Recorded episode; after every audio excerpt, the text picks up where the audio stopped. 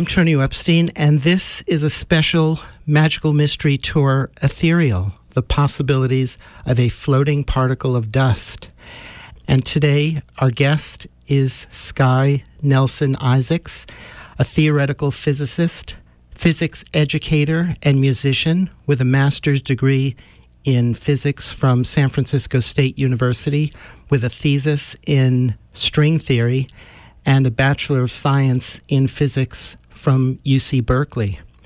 Sky has dedicated his life to finding his own sense of purpose, beginning as a student of Swami Satchidananda around the age of five, and he's the author of a fascinating and audacious new book, Living in Flow The Science of Synchronicity and How Your Choices Shape Your World, a book that looks to quantum mechanics to help explain synchronicity and offers a provocative new hypothesis that the cosmos may be designed to bring us meaningful, synchronistic experiences in response to the choices we make and the intentions and sense of purpose we bring to our lives. Sky Nelson Isaacs, welcome to the show. Thank you, Tonio. It's great to be here. I'm very happy to talk about this material. It's very fascinating to me. Yes, it is fascinating. And I'm really, really excited to have you on the show and to talk with you about all of this stuff, and especially to get to talk with you as a theoretical physicist about quantum mechanics and in the context of the science of synchronicity. So I would love to begin with your background. And I'm fascinated by you becoming a student of Satchidananda's when you were around the age of five and what that experience was like for you as a child and growing up and how that has helped to inform your worldview. Well, my parents were students of Satchidananda, and I grew up in that community. Not in the community, I grew up at home. My parents lived out here in Northern California. We had our community, our own house, like like everyone uh, in, in around us. But we did travel to see Satchidananda when he would come speak in San Francisco. And we spent a couple of summers in Virginia at an ashram that he had founded there. And when I look back on it, I was really immersed in his worldview from that early, early age and was surrounded by books like the Bhagavad Gita, his translation of that. I found the Tao Te Ching in early high school and became really enamored with that. I was also enamored with things like the, the Lord of the Rings. So it, wasn't just a spiritual path that was sort of what you might categorize as a traditionally spiritual path, but Satchidananda's perspective was that truth is one and paths are many. Truth is one, paths are many. So each of us can have our own path to finding what, what I would call, you know, our own sense of inner expression, of authentic expression.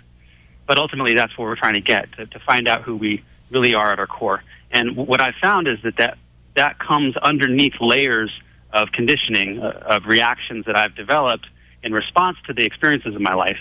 And when I'm younger, those responses are not necessarily healthy. Like I just learned to react in order to solve my immediate problem. Maybe I'm afraid I'm going to be judged by my peers, and so I learned to, to hide my authentic skills or my, my what I really want to say. And then gradually over time, the spiritual path is peeling those back and, and relearning how to speak honestly and truthfully and wholeheartedly. So being around Satchidananda was just like being immersed in an ultimate perspective of like, look, this is where this is what we're trying to achieve in life, and there's lots of different paths to it. Like I said, you know, something like Lord of the Rings can be a path. That that was Tolkien's path to finding his own inner expression and authenticity. Uh, it's it's not like you have to follow a, a yogic path in order to get to a deeper sense of who you are spiritually. And so that was one of the things that his yogic path taught me was that it's not the only path. It's a it's a doorway that can be used and a set of tools that can be used to get there. But truth is one, paths are many. So it's very impactful for me in my underlying worldview. Mm-hmm. And there's a synchronicity right there because one of my favorite guests on the show did a PhD thesis correlating the work of Tolkien and Carl Jung. Oh wow, that's cool. Yeah, it, it's read that. It's very very cool. I haven't read the thesis yet, but this woman's presentation and what she talks about is is utterly fascinating and, and wonderful.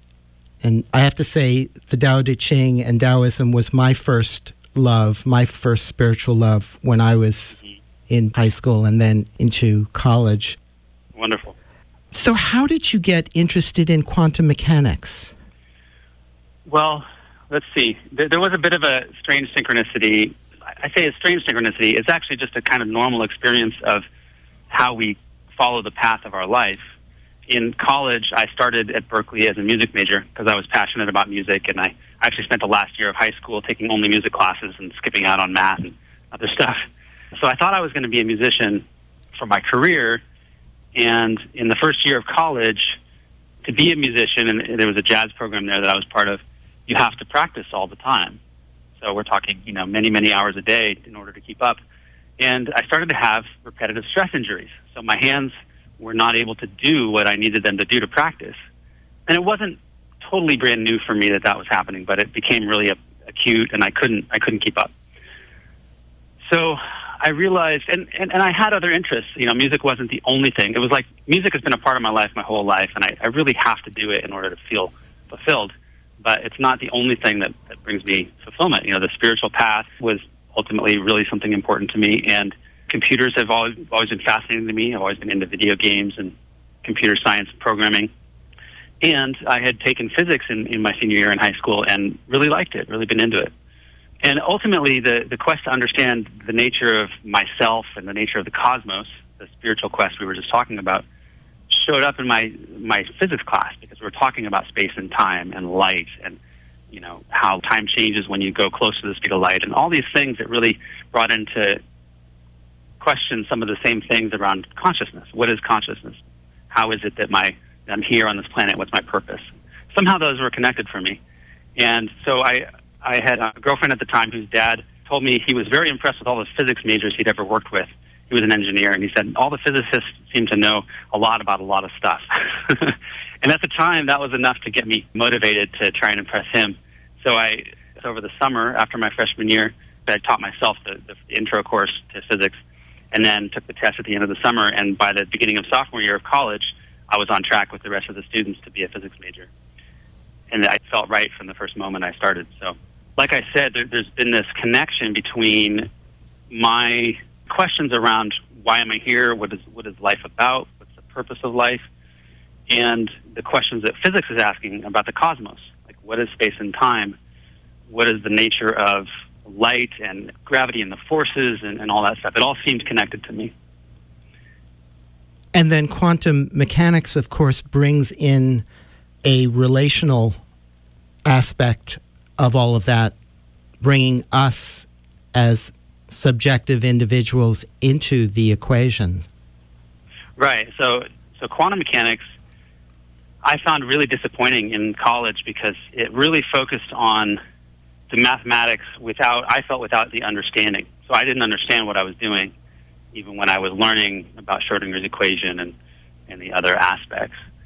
And it wasn't until after college when I was, you know, I was in my 20s, I was exploring a lot more in the world and understanding things at a deeper level as an adult.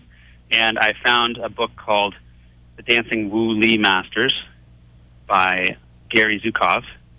And it is a book that I really recommend today. I, I think it's wonderful. He's not a physicist. He talks about the developments of quantum mechanics over the years from the perspective of someone who, for the perspective of someone who doesn't understand the science of it, but wants to understand the meaning of it what the implications are. And there's another book that I read, uh, The Strange Story of the Quantum by Banesh, Banesh Hoffmann. Plus, I was reading some books by Richard Feynman that you know, he's a great popular writer. And all of that really brought in to my mind a more wholesome for me understanding of what these things were about. The spiritual side of physics, you know, the, the questioning of what is reality side of physics.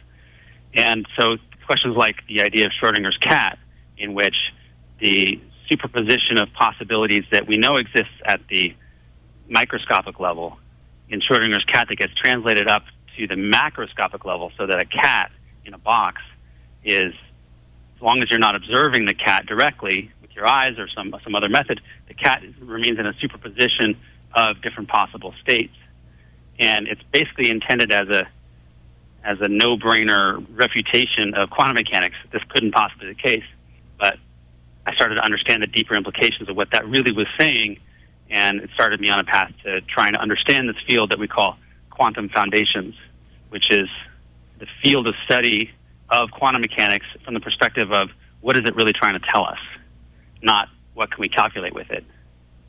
And how it relates to our human experience and existence and lives. Well, that's where I take it. Uh, that's quantum foundations in general. I don't know what proportion of physicists think in the terms that you just said or in the terms that I do, but you know, quantum quantum foundations is a practical field as well as a theoretical esoteric one. I would say a lot of folks study it because it gets us closer to a real understanding of the cosmos, but they don't necessarily connect it to their own experience or meaning or anything. That that is what I try and do, and I think I've been successful to some extent at it. Yeah, I was I was just uh, presenting my interest in it. yeah, right.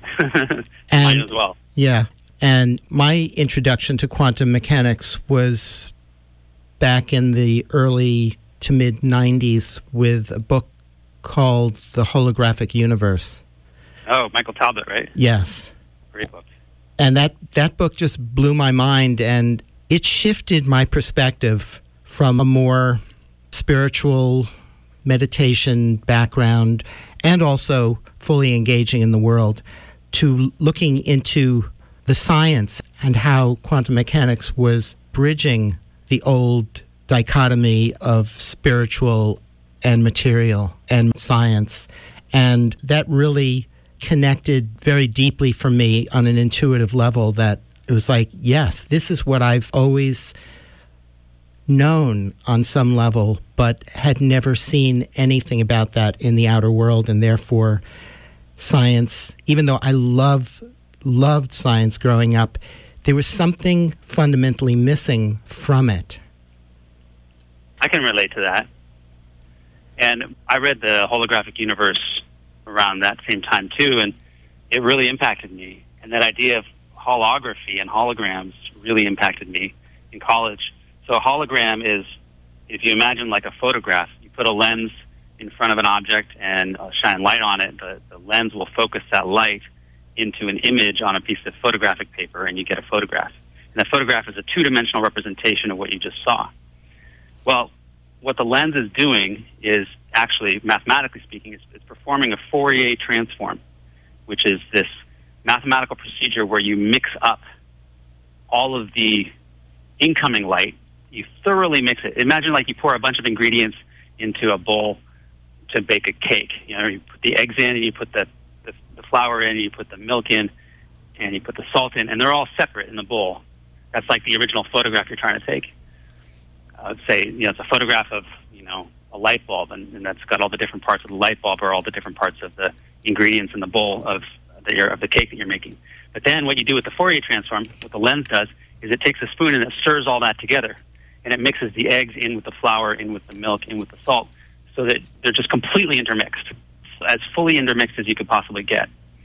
And this is this alternate representation that we call the holographic representation. And obviously, when you look at the batter, you can't tell that there's eggs and milk and flour and salt there.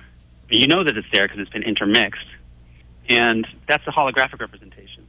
And how this shows up in the example I was giving with taking a picture of something, if you remove the lens and allow the light to just fall on your photographic paper, just naturally, it stays in its what we call a holographic form, and that forms an interference pattern on the film, which when you develop it is essentially capturing the original interference pattern of the light, and it can recreate the actual three-dimensional structure of the object that you took a picture of. So when you look at this, people are familiar with looking at a, a hologram, and when you move around it to the side, you actually see different parts of what you're looking at. It's an actual 3D reconstruction, and it's, it's preserving all of the structure that you would just have when you were sitting there staring at it live. And so what Michael Talbot was saying is that that process of completely intermixing all of the physical world in order to get this holographic representation is somehow fundamental to the way the cosmos works. And that inspired the work I'm doing today, early on in college. And one of the things that I remember about that in the language that I would understand better is that you you can take a piece of the film of that interference pattern and just cut a small piece off of that and shine a laser, which is light, on it, and you will see like a, a fractal representation of the original whole. That's right. The cake analogy is a good one because if you take that batter and you just take out a portion of the batter from the side of the bowl and you put it in a cupcake tin and you bake it, it'll still bake uh, into a cake, right? A complete whole version of what the cake would have been if you used all the batter. And in the same way, I mean, it's, an, it's a metaphor, but in the same way, when you take a hologram and you cut it in half or just take a chunk of it and you shine light on it in the same way, you get the entire image, not just the portion that you seem to have cut out. Whereas if you take a photograph and you cut out a piece of it, you only get that part of the photograph. And what you lose when you do that in the hologram is you, you lose some of the resolution. Like it gets kind of blurry because what's happening is the entire hologram is contributing to all the details as a whole. And if you only take a piece of the hologram, you've essentially cut out some of the holistic information that's contributing to the details of the pattern. But you still have a, an image of the whole pattern itself, the whole object itself. Right. And light is a fascinating thing. I remember reading or hearing that all living organisms emit photons, which are particles of light. And I think there's a theory that light is information and that organisms are continually emitting photons as a way of communicating with the world around it and with everything.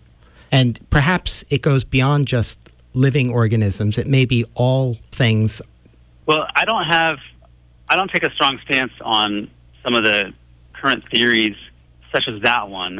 What I think about is, you know, the amazing thing about light is it's utterly ubiquitous. When you say, you know, beings, living beings emit light, well, physicists would say, of course they do, because they're glowing. We're constantly emitting radiation across the entire spectrum, especially in like the infrared, because we give off body heat. Body heat is a form of light form of electromagnetic radiation. And everything is absorbing and emitting light all the time in different parts of the spectrum because there is just so much of it around. I mean, we're being we're being bathed by gamma rays from other planets and from the center of the galaxy in small amounts, but they're there. And so, I guess the question that you brought up is whether, and maybe other there's some other theories about, is whether that's used to communicate between living beings. And again, I, I, don't have a stance on that because I think there's a lot we don't know, or at least that I don't know. But I think that what I'm interested in, in in the book, not to the exclusion of these other questions, is the types of communication that we know we're having or that we feel in our gut. So rather than the level of maybe unconscious communications between cells, like if that's happening, that's really interesting. And I bet there's some truth to that. But what the book focuses on is as a human being going through your life, how are you communicating with the people around you and life itself? And how is the world communicating back to you? And I think that the world is set up to communicate with us symbolically through the experiences that we have. So by symbolically, I mean situations will arise which help to teach us a particular experience or a particular aspect of who we are that we want to learn. And those experiences are showing up, they're physical experiences, so they're described by physics, but they're showing up because they're reflecting of something that we're trying to achieve or, or experience in our own personal lives. And that's a form of the, the cosmos actually communicating or being responsive to us. That's such a, a fascinating thing. Going back to my introduction, where I talk about your hypothesis that the cosmos may be designed to bring us meaningful synchronistic experiences. I would love to know what you mean by the cosmos being designed to bring us those kind of meaningful synchronistic experiences in responses to the choices we make. And it made me think of of whether the cosmos essentially is acting as a mirror reflecting our own sense of meaning back to us or because we are an integral part of the cosmos does that suggest a kind of non-locality or holographic or fractal effect I totally agree that the the cosmos is reflecting to us our own choices, essentially, and that they show up in the form of synchronicities. So I can give you a story of synchronicity to to get us started. I would love that, and feel free to use stories any way you can. Yeah, they're useful. Yeah. so we haven't even defined synchronicity yet. So right, uh, right. A synchronicity is a meaningful coincidence.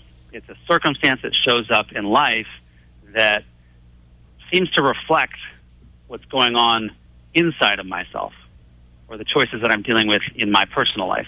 And then some, so some external experience seems to reflect the choices I'm going through in my own personal life.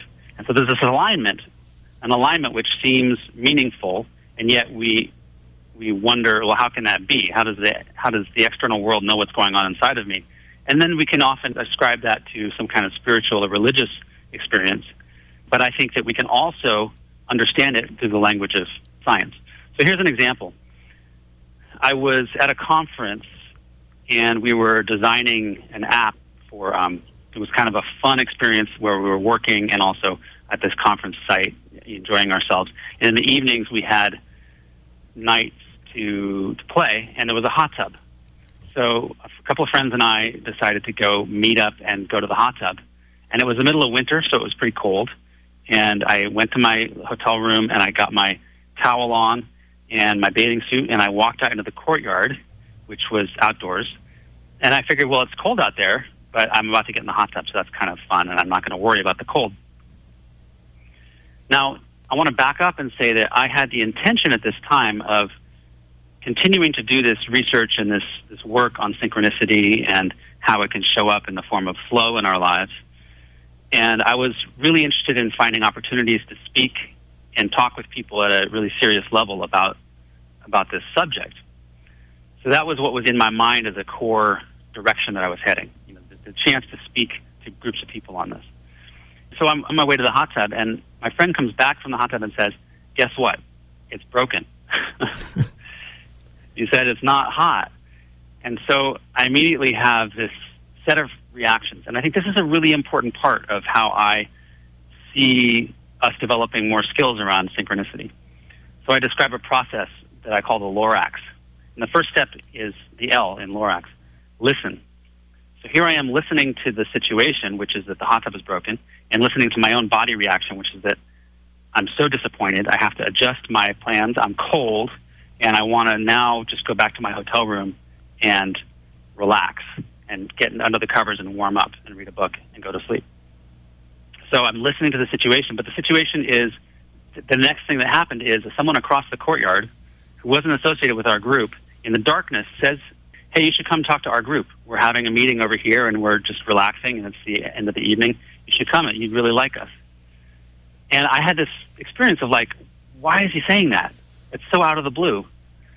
But I wanted to listen to the circumstance. I'm being told the hot tub isn't working, and then there's this person telling me to come to their group and socialize. So I have to open my mind as the next step. Listen and then open.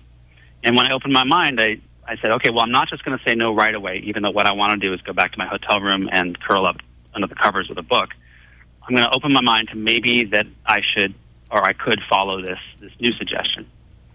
And then the next step is to reflect and in reflecting, I remembered that I'm really trying to expand my audience and to talk with new people about the work I'm doing and find opportunities to speak. And clearly, that's not going to happen by me going back to my bedroom and curling up with a book. And it might happen if I go meet some new people. So now I had to do the second R in the Lorax. The Lorax is L O R R A X in my description of it. So the second R is release and I had to release my attachment to what I wanted to do, to be an introvert and go back to my hotel room, and decided to then act accordingly to go follow this person and, and join his group. So I did. I went and changed my clothes and got warm and came back out and went into their conference room. And it turns out that they were a nice group of people, and I had my guitar, so I played some music with some of the folks. But when I first walked in the room, somebody said, "You need to talk to Michael." And I, I asked who Michael was, and he, they pointed across the room. And they didn't ex- exactly explain why, but they said he'll be interested in what you're doing.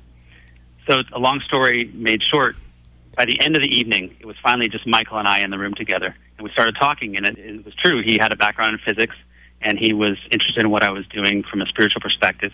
And we exchanged cards at the end of the night, and he said he'd like to have me come speak for his group.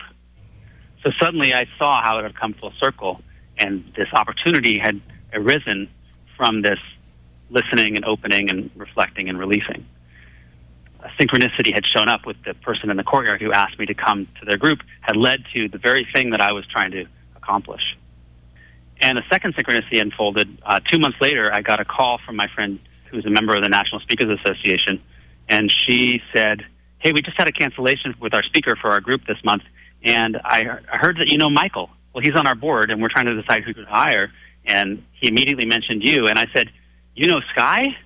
So there was this connection behind the scenes that I had no idea about, and brought me full circle with that experience to another synchronicity, and of having a great speaking experience with them. So this is a synchronicity because it, it's a meaningful unfolding of events, both the suggestion from the person in the courtyard that I should come to their group, and also the, the connection that Michael had with my other friend from the National Speakers Association as part of his group. And both of those things together led to me actually having the, the very experience I was seeking to have of a new opportunity to speak to this group. So, a fascinating thing about all of this is that we often have intentions and goals, and most of us have ideas about how to go about achieving them, and often very limited ideas about what we have to do to get there. And that if we let go or release some of our control over the circumstances and and step boldly into this somewhat nebulous dynamic that the cosmos or the universe has a way of of orchestrating things in alignment with our purpose and our intentions in what can seem like a, a magical or s- synchronous way. Yeah, that is really the, the main message of the book and the work that I'm doing. And so we don't need to know exactly what we're supposed to do next. If we're able to both be proactive and also be receptive to what's coming at us, what opportunities are showing up that may not seem obviously beneficial, but can become beneficial when we look a little deeper. That's really the method of the Lorax process or paying attention to synchronicity. And the reason the book is all about flow is because when we start doing that and being receptive to the situations that come our way and also proactive about how we respond to them and what kind of things we initiate, that dance is what I think the author Mihaly Csikszentmihalyi calls flow. And he talks about it as, you know, instead of being worried about being in control of life or deciding to surrender control, and this is where I think a lot of spiritual traditions can lead to if we're not careful, is this idea that I'm just going to surrender to my divine being. Csikszentmihalyi talks about flow being the dance between those, where we let go of the worry about whether we're in control or not. So sometimes we are in control, and sometimes we're surrendering control. And it's our ego that gets in the way of, of letting that be okay. And so it's really a path of, of identifying the ego and, and sur- letting it go, and letting go of the worry about whether we're, we're in charge or not, and, and dancing with life wholeheartedly. I have a quote here from the book, actually, that I think would be applicable. There's a difference between finding our purpose and finding a sense of purpose. The first phrase implies a very big statement about life's goals, as if there's something we're supposed to be doing with our lives and we have to find the right thing. I like the second phrase better, finding a sense of purpose. I think that the universe responds to the choices we make by bringing new events into our lives that match those choices. Therefore, each of our daily actions becomes really important. Making each action purposeful is a habit we can develop. It's like tending a garden. So we're not just focusing on one thing that we have to accomplish in life, but focusing on how we can show up in any given moment to bring a sense of purpose into what we're doing and allow synchronicities to show up which support whatever that is, whether it's our personal life or our professional life or something else. So it's really taking a broader approach to our lives. Yes. I think that underlying this whole process is the core goal that we have as beings, as living beings, which is to grow. And I think to me that means growing internally as well as obviously externally.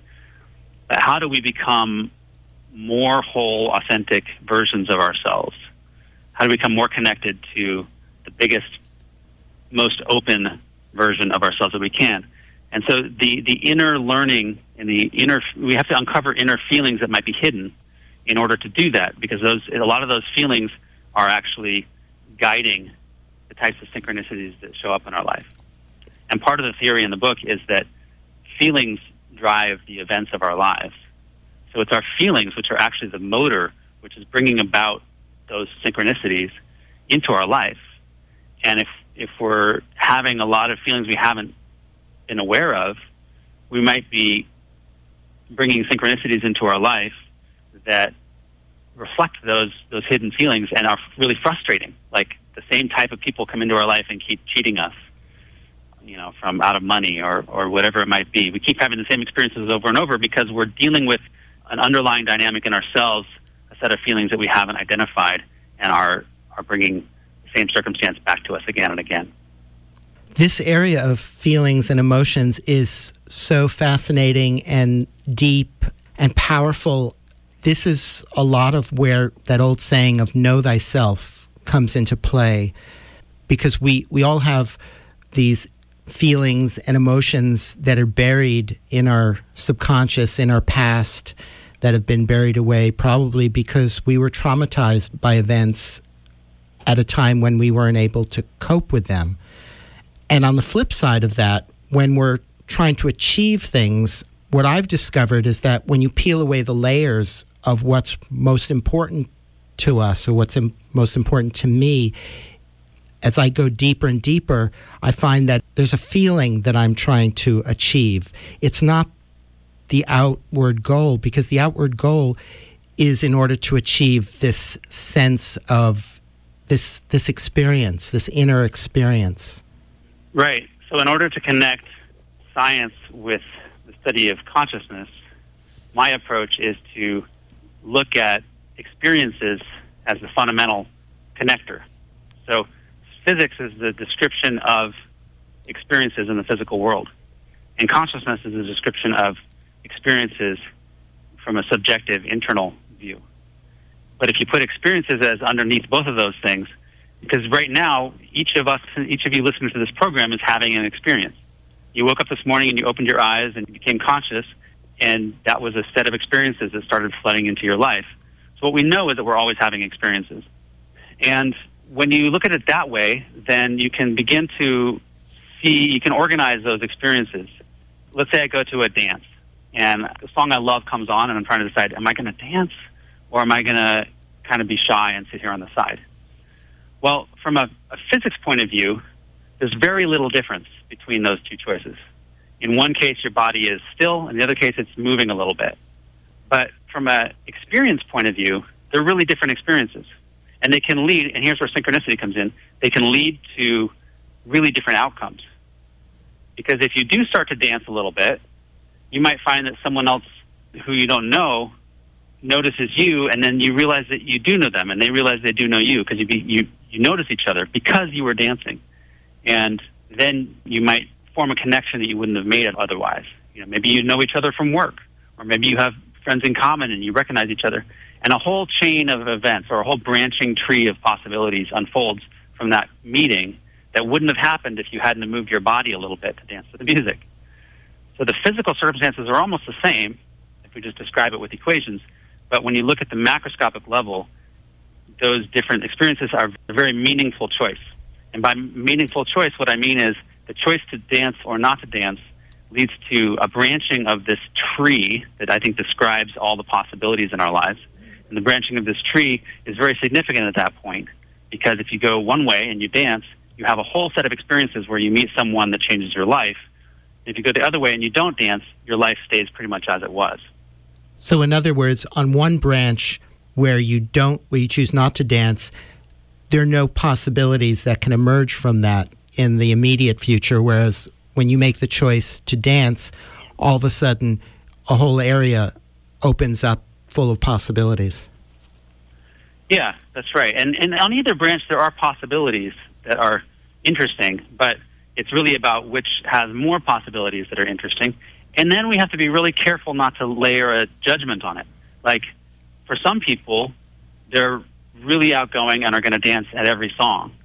And that's not their challenge. And again, this is about what's the inner work we're trying to do in the world.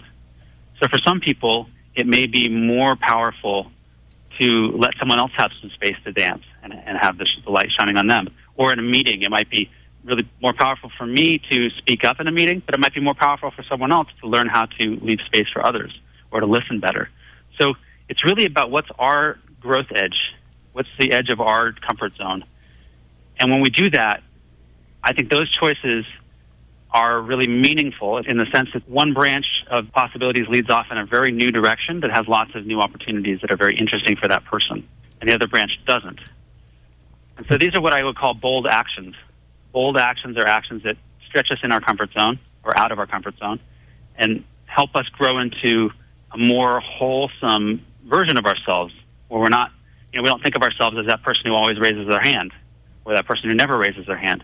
We think of ourselves as the person who knows how to get in the flow of when to raise my hand and when not to, when it's appropriate and when it's not appropriate. So I'm not holding myself back anymore, but I'm also not doing the opposite. I'm just finding that middle of that sweet spot. Flow is about finding the, the sweet spot. And there's that old saying that the universe favors the bold.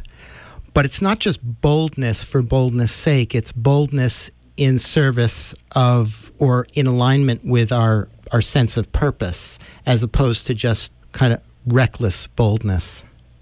Yes, that's right. And only we can know that. So, one of the important things about synchronicity, which is, I think, the last line of the book, is ultimately it's a reflection for you of yourself and your own meaning in the world. And no one else can tell you whether something's a synchronicity or not.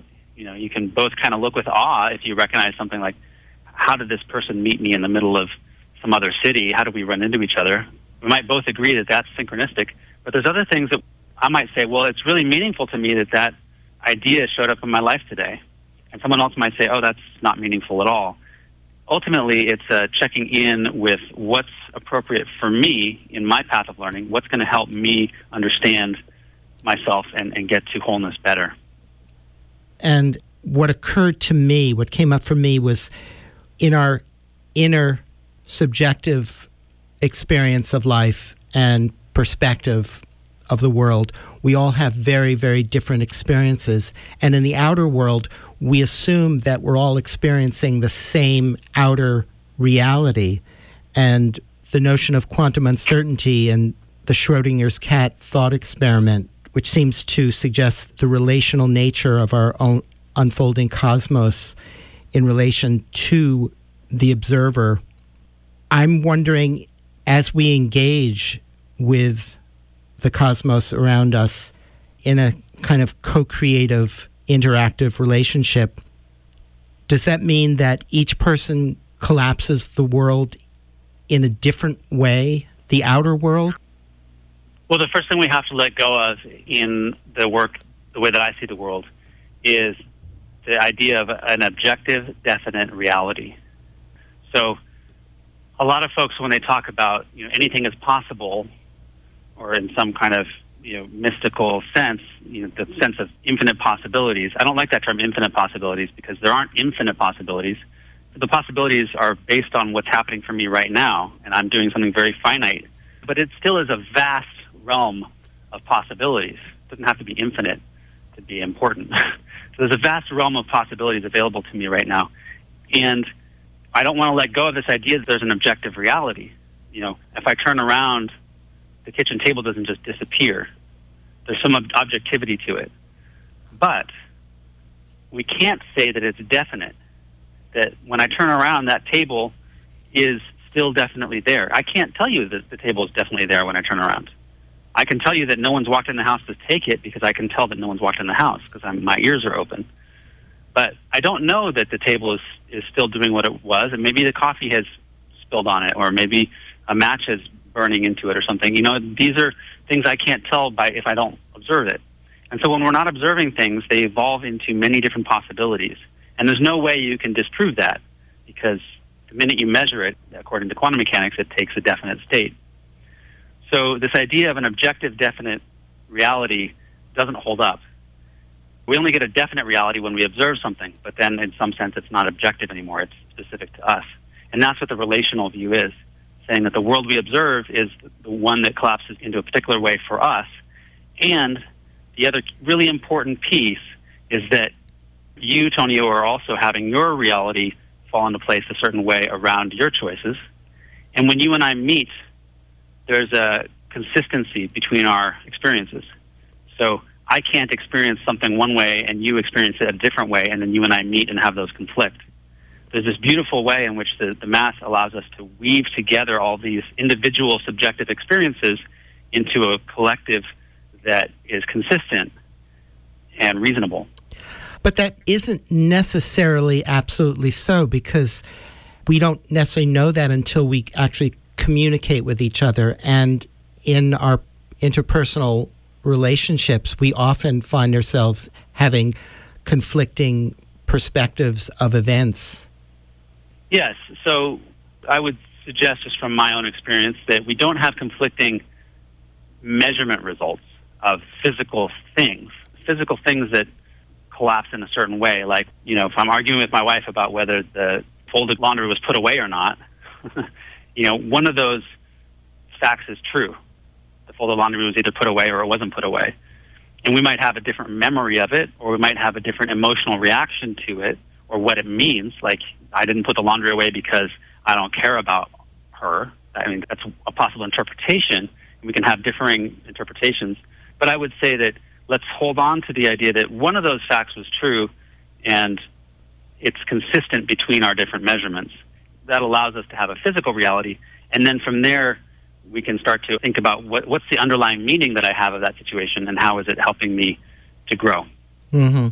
Yeah, it's probably better to stick on the meaning side of the branch that we could travel on in the tree. But there's a part of me that, that still likes to question our sense of objective reality, or not objective reality, but our consensus of reality. And again, there's there's this voice in me that says, "Well, that's a construct. That's that's a culturally, or it could be a culturally generated consensus construct, and that there are cultures, indigenous cultures, that have not had contact with the outer material world whose worldviews are radically different than ours, including in the way they they actually see what we would consider to be the physical world. So there's a part of me that, that's fascinated by that that realm of of possibility of variance as well. I hear that, and I think it's important.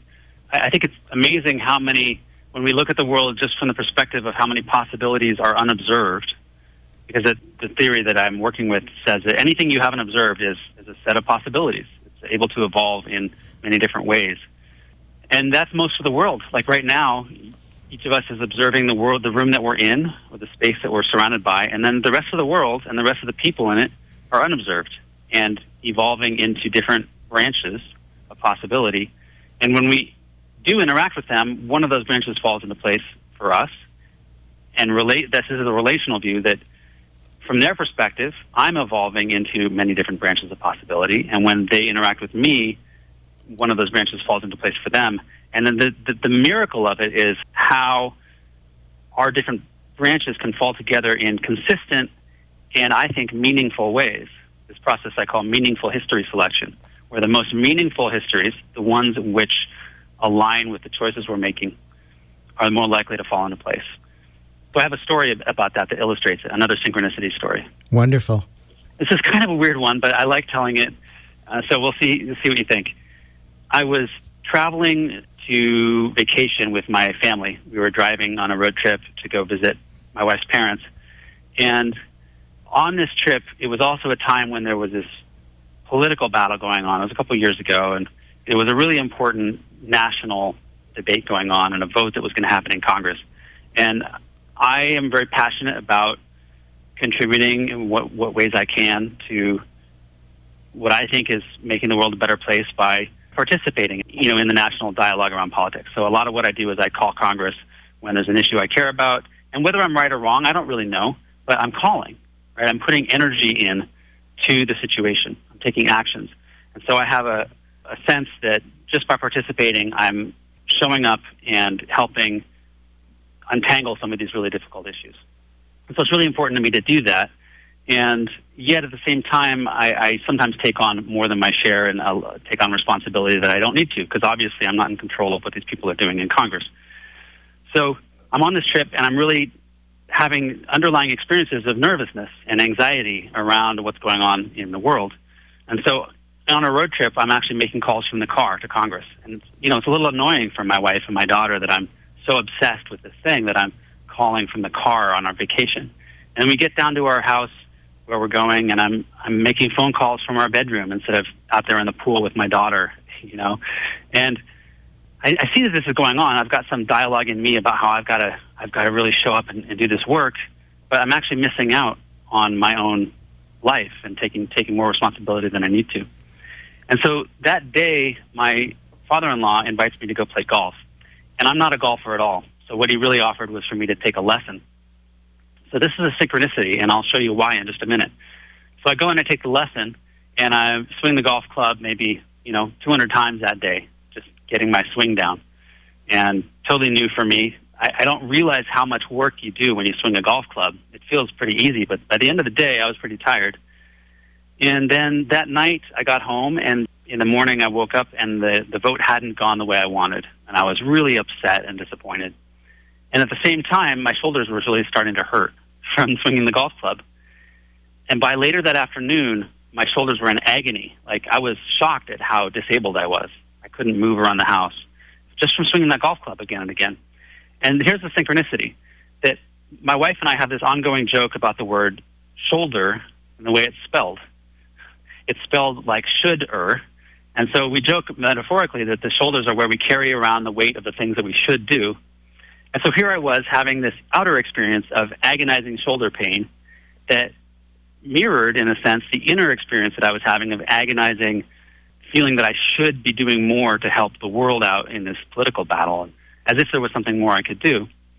And it helped me, that reflection in the outer world of my inner world, whether it's something we can document or not, it helped me see my own pattern and helped me heal an inner feeling I had that what I was doing in the world wasn't enough and I had to keep doing more and more and more and more and more and more. And allowed me to gain a little bit of perspective on my role and what I was able to contribute to some of these situations so that I was able to find more balance in my life. And I have been able to find more balance since then. So I find synchronicity to be a, a means of helping us, narrating our lives in a way, guiding us from experience to experience in what it is that would be helpful for us to learn at, at any given moment. I'm speaking with Sky Nelson Isaacs. He's a theoretical physicist, and he's the author of a fascinating new book, Living in Flow The Science of Synchronicity and How Your Choices Shape Your World. And this is ethereal, the possibilities of a floating particle of dust here on WGDR Plainfield and WGDH Hardwick. Most of the people that I know, their lives are full of these kind of meaningful synchronicities and having a strong sense of inner alignment or meaningful alignment of our inner recognition of outer events confirming certain subjective perspectives. But there are people who are very skeptical about those and, and don't see don't tend to see synchronicities in their life as being meaningful or or coincidences as being meaningful. Why do some people perceive synchronicities in a meaningful way and and others don't? It's a good question. And I respect both perspectives. I think that synchronicities come on a whole spectrum from really, really amazingly improbable to kind of normal and everyday. And there's still, when you look at the thread of synchronicities, like let's say I wake up in the morning and there's not enough eggs for all of us to have breakfast, but my wife had brunch yesterday and has leftover bacon and eggs in the Tupperware that I forgot about. And, you know, that's well, great. It's a lucky break. I'm happy that we can now figure out how to make breakfast. But it's like somebody wouldn't normally register that as some amazing synchronicity. But when you look at how I think life solves problems over and over again for us, sometimes it creates problems out of the same process.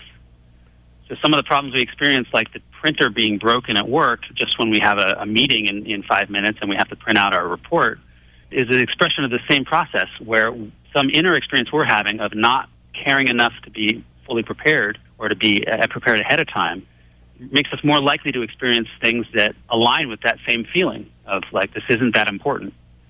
So I think what's powerful is to look at the circumstances of our life with an open mind and ask, what is this experience trying to show me? Is there something this experience is trying to show me? And a lot of experiences, I think, are trying to illustrate to us some aspect of our behavior, some aspect of the choices we're making in life. Whether it's meaningful or not is really only something that each person can discern for themselves. And if it's not useful to you, then there's no reason to necessarily look further. I, I think that we each have our own path. But I do think that there's a really important thing in the world right now, which is that knowledge of the self, knowledge of who we are, is as important as it's ever been because the choices that we're making are sort of amplified right now. You know, the number of people that are finding themselves, you know, being offensive to a group of people by saying things or doing things that 100 years ago or 20 years ago were acceptable are no longer acceptable because we are more clear about what we value and we're unwilling to tolerate people being disrespectful of each other. And so there's a way in which self knowledge is becoming just more and more crucial, and I think a crucial part of the transition we're trying to make as a as a culture into not only a culture that has dealt with climate change and the, the existential threat that we've created for ourselves, but also the existential inner threat of I think climate change is a reflection of our difficulty dealing with deep emotions in a constructive way. And you can see this in our politics all the time. Every issue that we have on the table is one in which it's really they're really about people who are unable to have difficult conversations together. And I think that life is sending us opportunities to grow in that regard, to be able to have those more difficult conversations. But we have to, as individuals, grow. This isn't about our leaders, it's about every one of us recognizing who we are and understanding ourselves better and taking the opportunity to step up and create the life that we want to create for ourselves. You know, I don't think that we can just tell our leaders to fix our problems. It actually comes down to, you know, did I choose the career that I really, really want to have? Did I choose a relationship that really supports me, or am I showing up in that relationship in a way that is really supports that person and myself as authentic people? Like becoming more authentic in the world is both about changing the outer world and about changing our own lives for the positive. In the book, you mentioned something called the Heroic Imagination Project. And that line, Heroic Imagination Project, reminds me of a line from a book that I'm sort of in the middle of reading titled Emergent Strategy, which says that all activism is science fiction or visionary fiction. And speaking of activism, you say instead of striving for solutions, we can strive for a new attitude towards ourselves that empowers us to be the change we wish to see in the world. And I think that relates a lot to what you're saying. But I'd love for you to, to talk about that heroic imagination project and what that means to you and what that is. It's a great project that I just know about peripherally. They're based in the Bay Area and they do trainings on how to have a heroic mindset. It, it is a dilemma or a strange experience that we have where normal life, which is supposedly pretty good, where we, where we might be employed and have a good family and we're doing our routine, has a real sense of isolation. I think that's one of the real traumatic experiences that we're having in our culture, our modern culture, is this sense of isolation. You can trace a lot of stuff back to the feeling that we are isolated from each other. We don't understand each other in a compassionate way, and we don't have interactions with each other that are that are authentic. Well, then you put yourself like Joseph Jaworski is an author that I read on synchronicity and, and leadership. Is a great author, and he writes about a tornado that happened in his hometown when he was in college, and the tornado brought out qualities of the individuals in his community that weren't there the rest of the time. Like dealing with the aftermath of the tornado meant showing up in a way that was just very natural and very connected, and people showing up at their best selves and doing things that they never thought they could do, like going on no sleep and no food for 24 hours or whatever it was, and being compassionate and loving with people they didn't know. You know, these qualities come out, so we almost yearn for emergencies because they break us free from our isolated everyday life.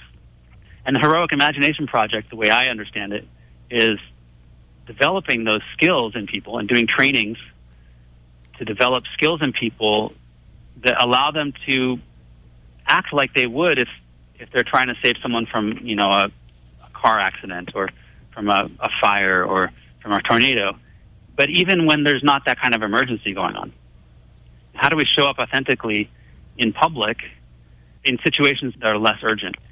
And I see this as really relevant because, you know, I, like I'll, I'll tell you this story from just the other day when I went to the store, and you know, the issue of the environment and what's happening in our environment. I think there's sort of two things that come to mind. One is the climate's changing in, in terms of temperature is gradually rising, and that's extremely problematic. The other is that we have a lot of plastic. These are just two two of many issues. But there's there's all this re- disposable plastic that we're just throwing out. And the, the real problem I see is that this is a, an actual really urgent concern. You know, why are we using plastic on a daily basis and just throwing it out? We kind of know it doesn't go anywhere, right? It just sits there. But it's not urgent enough for us to say anything to each other about it in an everyday situation. So it's not like someone got in a car accident and we have to talk to strangers and we feel comfortable breaking down that barrier. With the issue of plastic, it's like we just go to the grocery store, and I, I'll tell you the story. I went to the grocery store yesterday, and I was getting something at the deli counter for to make dinner, and I asked him for two slices of a particular cut of meat that he was giving me, and he takes a plastic bag and uses it to grab the meat and pulls it out and says, "Okay, that's this much." And I said, "Well, I want twice that." So he goes to grab another piece, and he uses a second plastic bag instead of using the first one, and he grabs another piece. And I said, "Wait a minute! Like there's plenty of room in that first bag. Why do we need to waste the extra plastic?" And I don't think we have this conversation on a regular basis because I felt like a schmuck. I felt like, why am I telling this guy how to do his job? And yet, it was it's really important to me that I he's he's serving me my food, and I don't want to be wasting stuff that is unnecessary. So I think that what the Heroic Imagination Project means to me is the willingness to speak about things with people that we don't know well in public about issues that are important but may not be so urgent that we feel comfortable talking about it yet. And if we wait until we feel comfortable talking about whether there's too much plastic being wasted or whatever, it's going to be way farther down the road when it's like literally sitting on our doorsteps and the oceans are dead and there's no fish anymore, so nobody's eating fish anymore. And, you know, we don't want to wait that long. We can identify that there's issues going on in the world that need to be talked about. We need to connect with each other. Whatever it is, and the key about synchronicity is that it touches us in with what we're passionate about. So I don't need anybody to think about plastic the way I do, but I'm urging you to think about whatever it is you're passionate about and be authentic about that with other people. Mm-hmm. So, continuing in this practical way, what are the tools and building blocks with which we shape our world and engage in this co creative relationship with the cosmos? It's a really good question. I think it comes down to seeing every circumstance as a growth opportunity, walking into a situation and being willing to ask not what's wrong with this other person, but how is what they're doing teaching me something about how I can be a, more whole person in myself. So let's say I have a relationship with a boss that you know I feel that the boss is overbearing, and I've had a number of relationships like that in the past, and I, I'm really frustrated with it. Rather than walking in and having my own set of reactions to why are people in authority always this way, the real question that's being asked there is, what am I doing that's not allowing me to be my my whole self in these experiences? I, I think of synchronicity as really egalitarian in that it shows up equally for everybody. So whether or not we are oppressed by a person or a people, or we're not oppressed, either way, we have synchronicities showing up that can allow us to get into flow. I think that one of the really important issues we have in our country, in the U.S. right now, is around this idea of not trusting each other and stemming from like conspiracy theories. And the conspiracy theory is just fundamentally incompatible with what I'm talking about here in this notion of, of empowerment through flow. Because whether there's a group of people out there or not who is oppressing us, we have full access to the empowerment that this process of synchronicity can bring us. So, whatever place we're at in our lives, we can start looking for opportunities to improve our situation that are not dependent on other people. Let me really clarify that I'm not saying that oppression is not real at all. I think oppression is an extremely difficult challenge that many people face every day.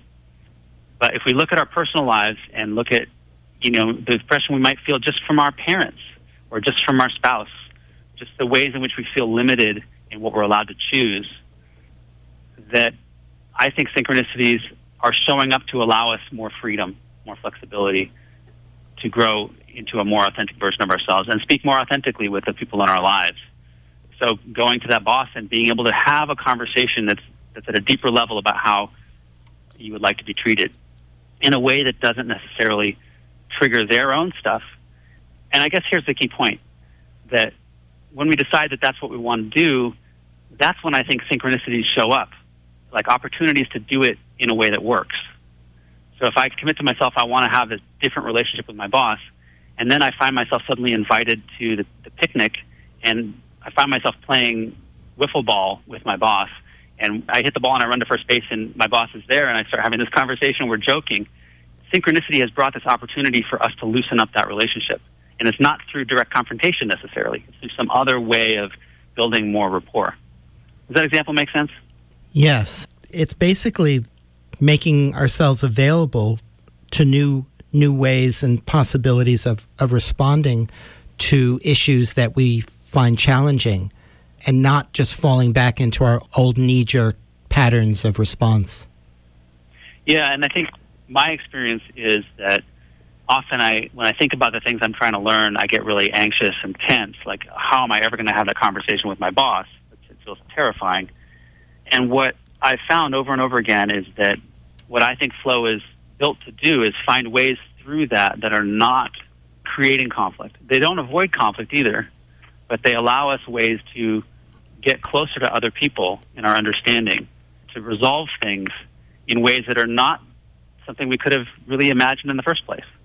Yes, and flow is a tricky thing because flow is one of those things that happens in that sweet spot in between these dynamics between control and surrender and letting go or being able to let go of of that sense of clenching when we feel like we're in a situation that feels very limited for us. And we're responding by thinking oh here i am again in this uncomfortable or awful situation.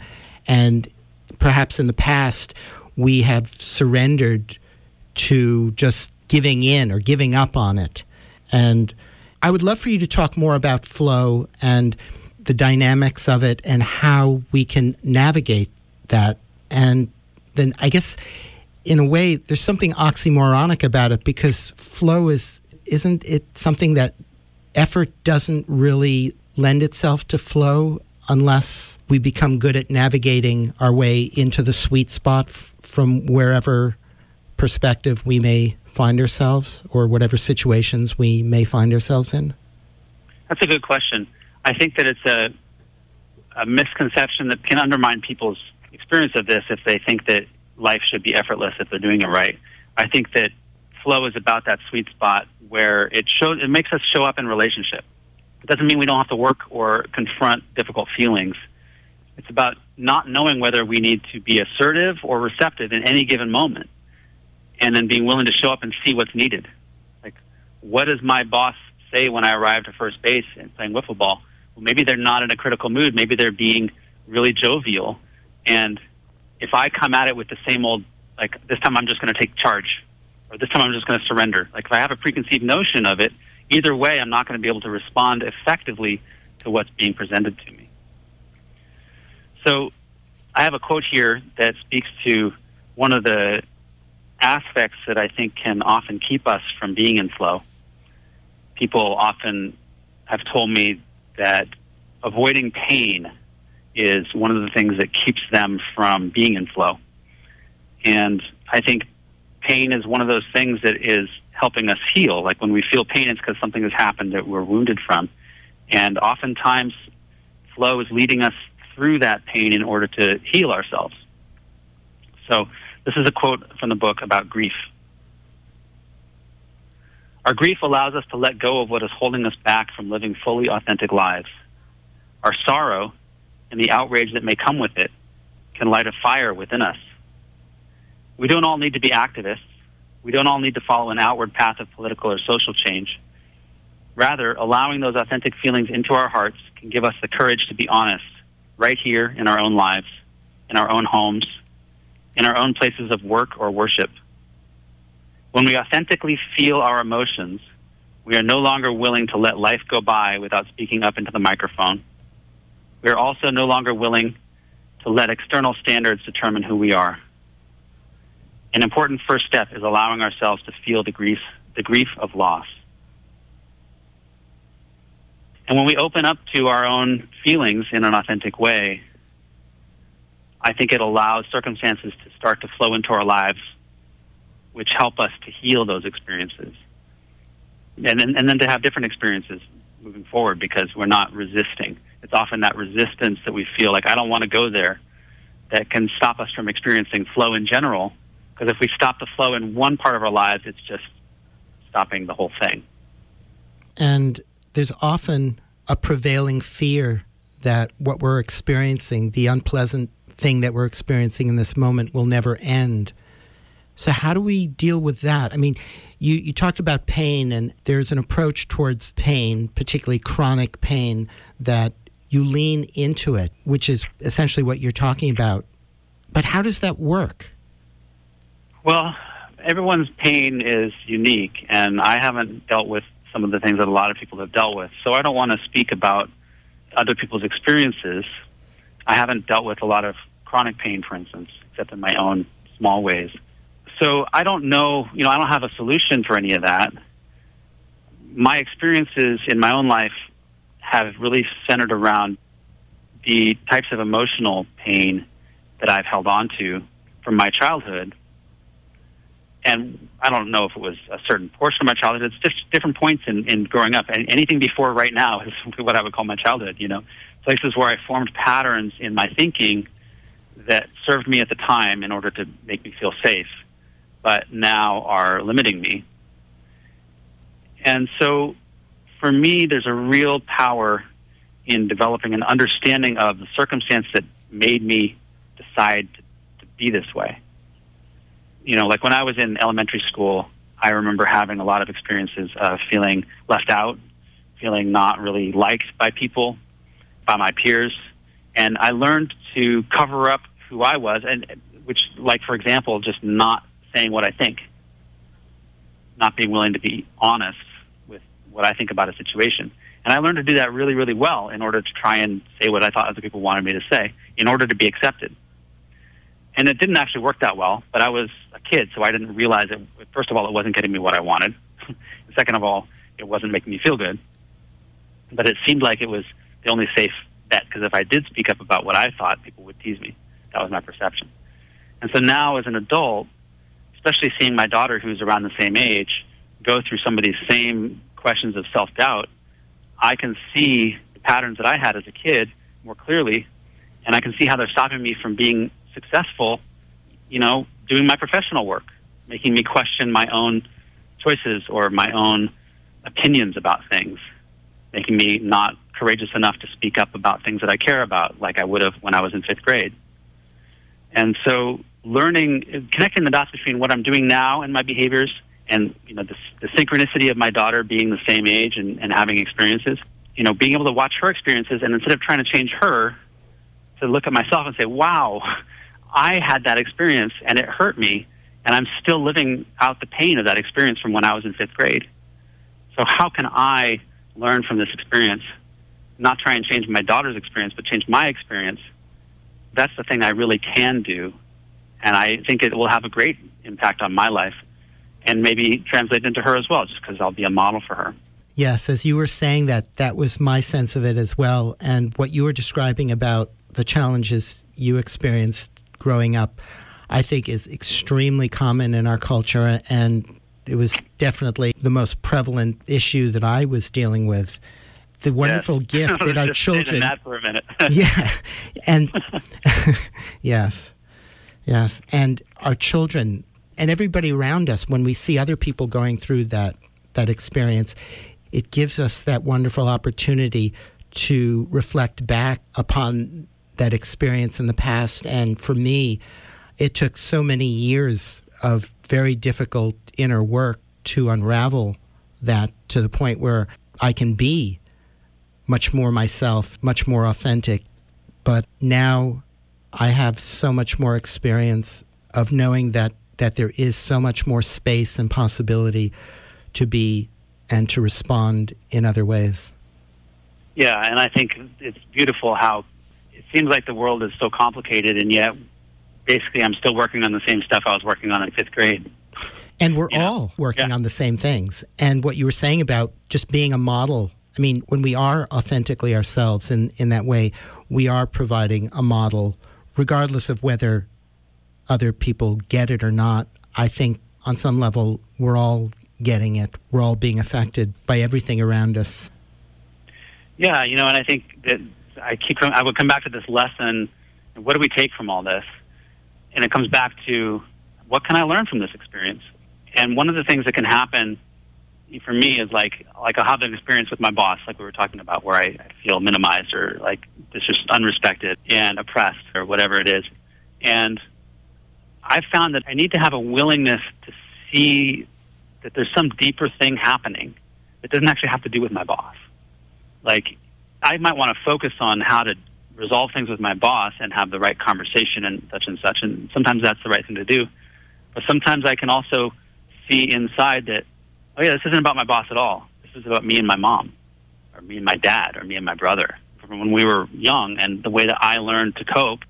And I'm doing the same thing here.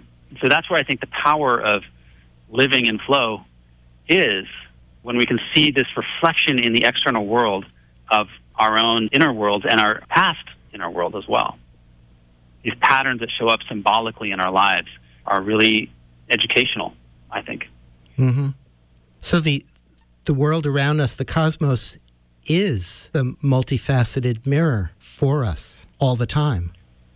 Yes, and what it's reflecting is the inner experience. Exactly. So yeah. So I, I talk about in the book anticipated qualitative experience. We are anticipating our experiences all the time. So I, I said earlier, the fundamental thing that we have, that we know of in life, is experience.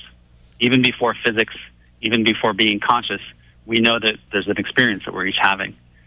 And those experiences are qualitative in the sense that, let's say, I would have the experience of playing basketball at my daughter's school with her after hours or I have the experience of playing wiffle ball in the front driveway with her, or I had the experience of riding a bike with her down to the BART station, the public transit station, and back.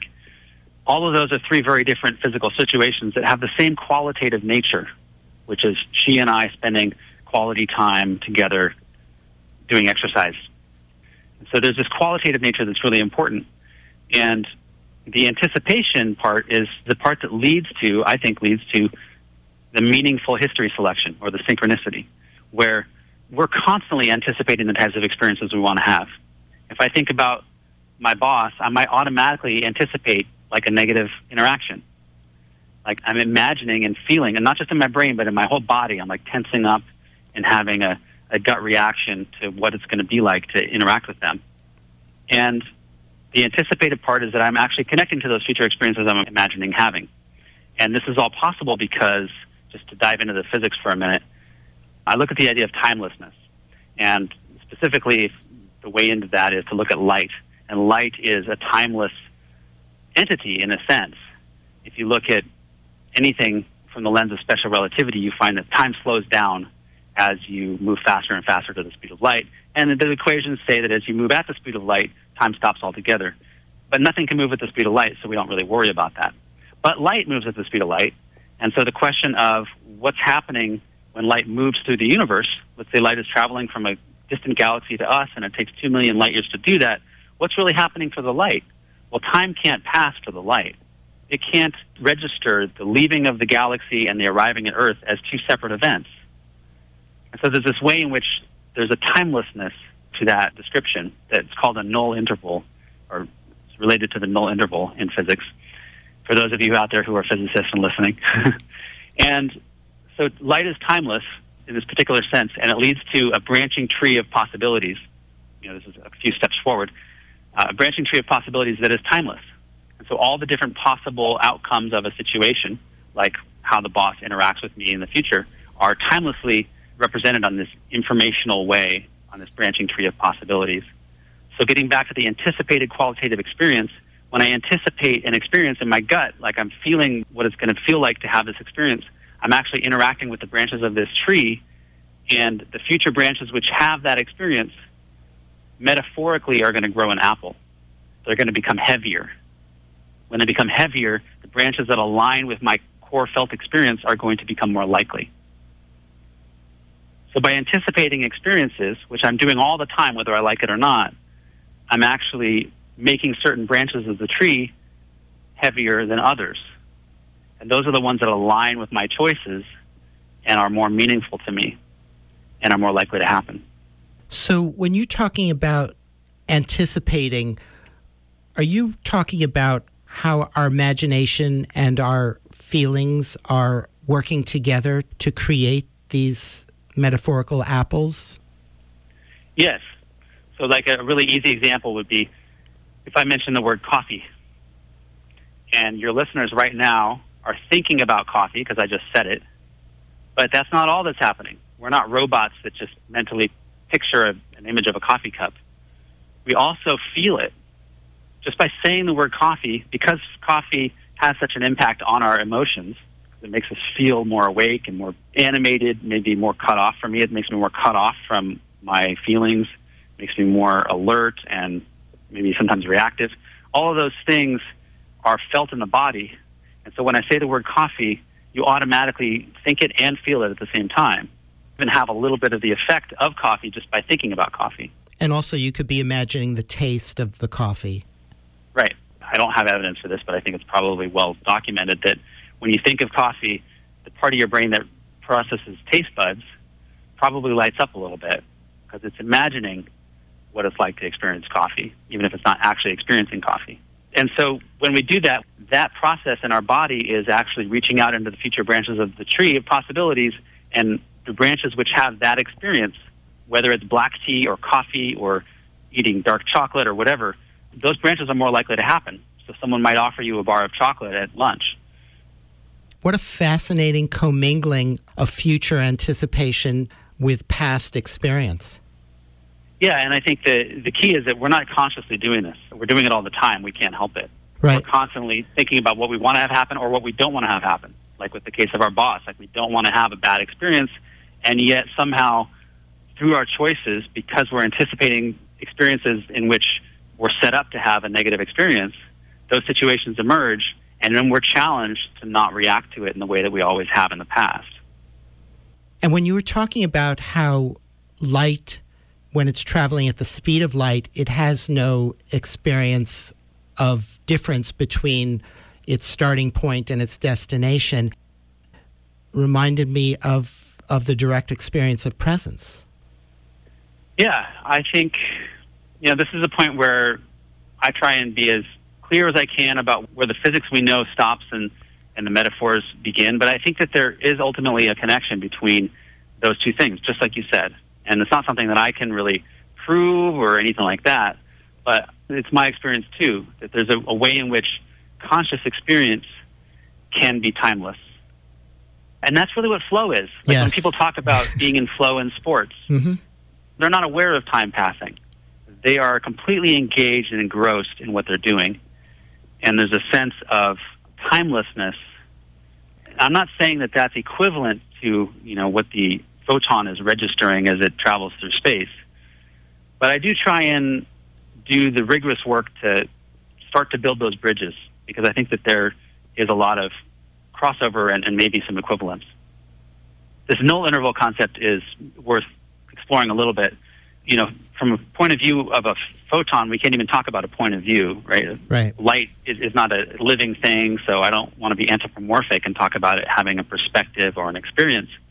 So I use the word register to say the light registers leaving the galaxy far away, and it registers ending at a telescope on planet Earth. And there's no distinguishing between those events for the light. And that's because when you look at the interval between those points, what, what special relativity does is it talks about the interval between two events. And the interval between the galaxy Andromeda and the planet Earth is like two and a half million light years. And the time interval is two and a half million years. So the distance is two and a half million light years, and the time it takes to travel that distance is two and a half million years. And the, because those numbers are the same, they cancel out, and you get zero for the actual total null interval. In contrast, the opposite example would be if a spaceship was traveling between Andromeda and here, the distance is still two and a half million light years, but the time it would take, because it's traveling a lot slower than light would, the time it would take might be 20 million years. And so those two don't cancel out, and you, you get an interval that's some number. But for light, the interval always cancels out because it always takes exactly the right amount of time to get someplace based on traveling at the speed of light. And that's because time has shrunk down all the way to zero. I mean, it's related to that fact. That's jumping outside of the way we normally talk about it in physics, and that's really the subject of a lot of my research and the papers that I'm working on, is trying to formalize that it's something that we've known about for a long time, but I don't think we've examined it fully and rigorously enough to get all the juice out of the orange, so to speak. Is there anything more that you can contribute to that right now that would make sense to us? Well, the focus of my interest has been for a long time on, on holograms, like we talked about earlier. The first experience I had with holograms was writing a program in college to do a Fourier transform. This is the transformation we talked about earlier that underlies holograms. And I did a lab in college where we created a hologram. And the beauty of light is that in its natural state, it is, I'm going to use this word, I don't know if it's the right word, but it's holistic. That the holographic space, as we talked about the, the cake batter, right? You've got all these different elements of cake batter that are separate from the point of view of you and I. But when you mix them in the cake batter, you get to this alternate representation, which is the holographic representation. And in the holographic representation, you just have batter in which the eggs are intermixed with the milk and the flour completely.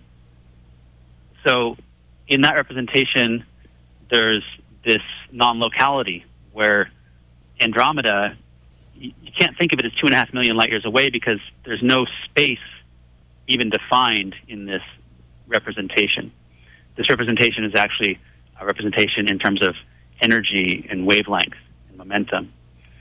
So space and time are completely mixed out of the batter completely when looking at it from this perspective. And so, from, from this perspective, there is no distance between Andromeda and here.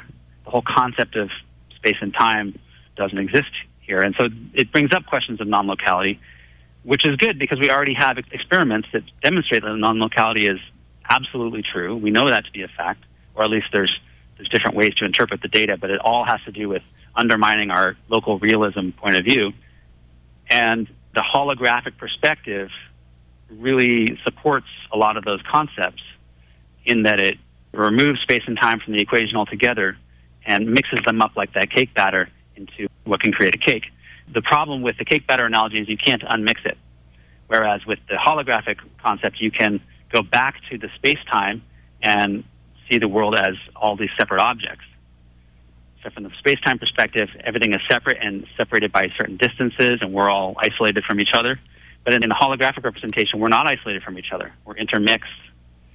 And I think that has really important implications, you know, at least metaphorically, that we can take. There is a perspective from which we are not isolated or separate from each other. So let's talk a little bit more about non locality, like starting with the Big Bang, where everything in this universe was originally compressed into some unfathomable point, and then theoretically speaking, there was the Big Bang in which it all exploded into what we now experience as the universe.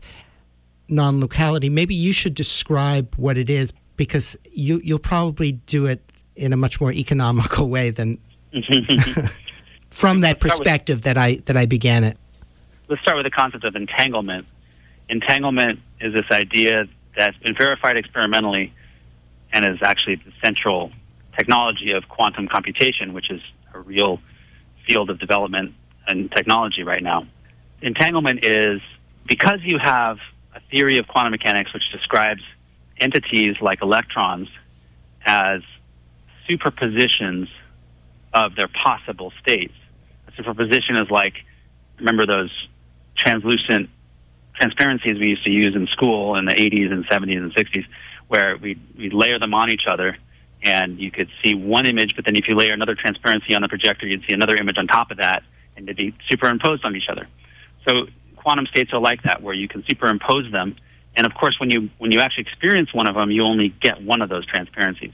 So that's what's called collapse, and it's not really understood what's really going on there. There's a lot of theories for it, but it's not resolved. And entanglement results from that. Something that Einstein and Podolsky and Rosen pointed out in the 1930s.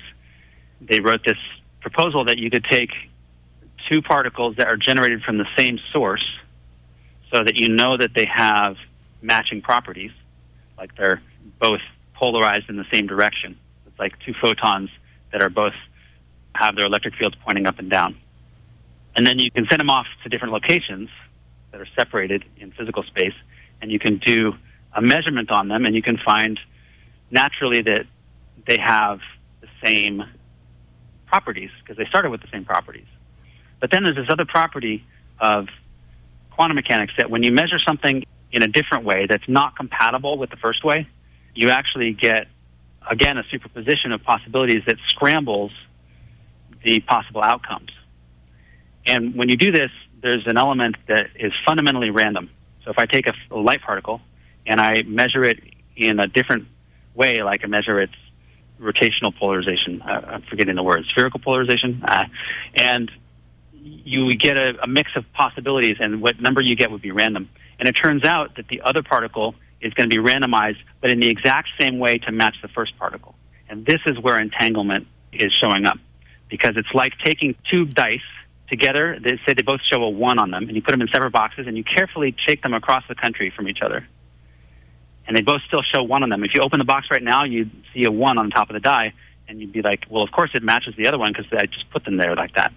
But if they're entangled, and I shake the boxes, I shake my box in New York, and you shake your box in California, and then you open the boxes, if they're entangled, they would show a different number, but they would match. So they would show a four instead of a one, but both boxes would show a four or both boxes would show a six.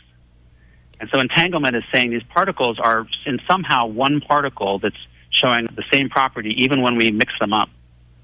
And this illustrates this idea of non locality, which means that the two particles are separated by a distance, so they're not local to each other, they're not in their local neighborhood, and yet they're influencing each other across that distance somehow.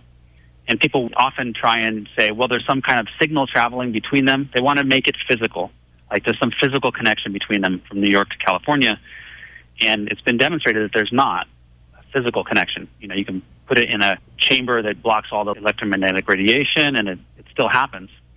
So there's no physical connection, and yet there is a correlation between them, so that there's some kind of non-locality. And Einstein called that spooky action at a distance. Right. And what I was alluding to with the Big Bang that is it accurate to consider that everything in this universe is entangled in that way? I, I find that there's a lot I don't understand about the Big Bang Theory. I find it to be abstract in a way that, that is difficult to wrap my brain around. But I think what you're pointing to is that if all the particles in the universe originated from a single cause, then they are all entangled. And we're all physically entangled with everything else in the universe in some way. And I, I understand that reasoning, and I, I don't think it's wrong or right necessarily. Another way to look at it is from the holographic perspective, space and time are, are mixed out of the equation altogether. And so when we describe something where you are and me where I am, in physical space, we're separated by a long distance. But in the Fourier transformed space, in the holographic space, there's no such separation. And we look at what are our spectra. And I find that really fascinating. And I hope someday to be able to tie that into the same concepts of non locality. And it doesn't require that we necessarily trace our particles back to the Big Bang and say, well, once upon a time we were part of the same stardust. I think it just doesn't require that same reasoning, although it could be true still.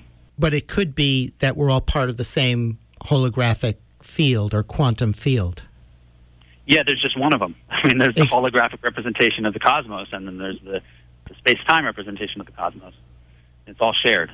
And when you separate out time and space, then that field actually would encompass all time, all or all possible time and all possible unfolding through time as in your your metaphor of, of the overlay of transparencies, an infinite right, and th- overlay. This is this is one of the difficult things in physics right now is we actually do this math all the time and we actually see the world this way, at least from the space perspective.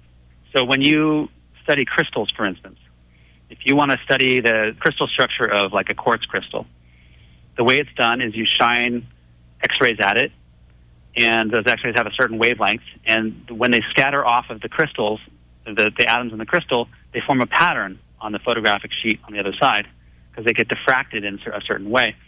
And that pattern is actually the Fourier transform of the physical shape of the structures of the crystal. So if you, if you do the inverse Fourier transform on the, the photograph, you actually see essentially a picture of the atoms in the crystal. It's, it's a beautiful experiment that's been done for almost, you know, 90 years, I think. And that's because crystals have an alignment. Right. Because Fourier transforms are picking up patterns. That's what really what they're good at. So the crystal has a very regular pattern, and so this Fourier transform it creates is very structured, and it's very easy to pick it apart and see it. And so this is something physicists do all the time. They, they conceive of the Fourier transform of space as a real thing. They, they, they work in what's called K space or momentum space for crystals, for instance, and other things as well. It shows up in all sorts of different fields of study chemistry and, and physics and quantum cryptography. But what's hard to do conceptually is to do the same thing for time, to say, I'm going to combine all of the time components or the time behavior of this system and look at all, you know, I'm going to say that the, the spectrum of this object has to do with the behavior of the electron over infinity of time. They do that with space all the time, but with time it becomes much more conceptually difficult because we think that we live in the present moment and our own conceptions about what that means get in the way. We think that we can't access the future and the past because I can't predict the stock market tomorrow. And so clearly the future and the past, you know, seemingly can't have an impact on what's going on right now. And so this holographic concept becomes really difficult for people to make sense of when you start dealing with time in the same way that you already deal with space. But we know that we have to do that because that's what we've learned from all the advances in relativity is that time and space are essentially the same type of field or the same type of thing. And they're not separate. Right. They, they can transform into each other in special relativity. So they're not different from each other. They're not the same, but they're not, not exactly different either. And essentially, it's just a conceptualization. Yeah, so it, the difficulty for part of my work is showing that, look, we really do have to look at the Fourier transform and the holographic perspective, not only from space, which is kind of easy. You know, you accept that there's some non-locality between, you know, the different parts of space. Maybe we can accept that, but to accept that there's non-locality in time really goes against our common experience, and I think challenges us to really understand what is what is quantum mechanics trying to tell us. That was, by the way, the name of a, a paper I love by David Mermin. What is quantum mechanics trying to tell us? And that's really the moral of, I think, how we should do science and also how to think about synchronicity showing up in your life. You know, what is this experience trying to tell me? Mm-hmm. That's a beautiful correlation, bringing it all together. and we have five minutes to go. Well, I'd love, love to let people know about what I'm doing. Please. So my book came out three weeks ago, and it's available at livinginflowbook.com. And I've developed some training materials around it. So I work with groups on how to see the opportunities showing up in their lives, see synchronicity that might be passing them by, see how it shows up for them personally, working both at a personal level and also at a professional level, because I think this is relevant in both cases. So I do that kind of training, and I, I speak on a regular basis, and I'd love to be invited into your listeners' communities if they have a space where they'd like to have this information shared. And you can find me again at livinginflowbook.com. Just contact me through the website. And I'm also on Facebook quite a lot, and on Instagram and Twitter and LinkedIn. And the book, again, is Living in Flow The Science of Synchronicity and How Your Choices Shape Your World. And I'll be traveling to various places. I'm going to Canada next month, to Vancouver Island. I'm going to Michigan and Indianapolis in the summer, and I'll be around the Bay Area doing a number of book talks in the next few months as well. So you can stay in touch with me, especially on Facebook where I have my event calendar or on my website. Thanks. It's been a great pleasure talking with you. This has been a wonderful experience, something I've been wanting to have the opportunity to do for years. Well, it's really fun to talk about for me, and I appreciate being able to do both the scientific aspect and the human experiential aspect because I think they're both really connected.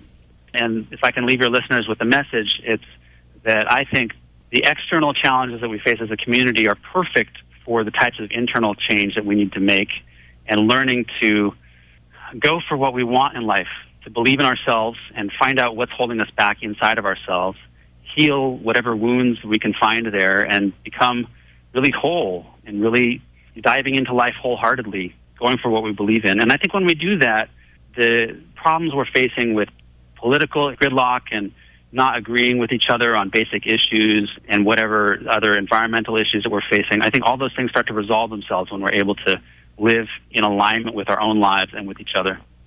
Yes, beautifully said. Sky Nelson Isaacs. The book is Living in Flow The Science of Synchronicity and How Your Choices Shape Your World. Why don't you give them your website? www.livinginflowbook.com. Again, thank you so much. This has been truly wonderful. Thanks, Tonio. I really appreciate it. Take care. Bye bye. Take care. Bye bye.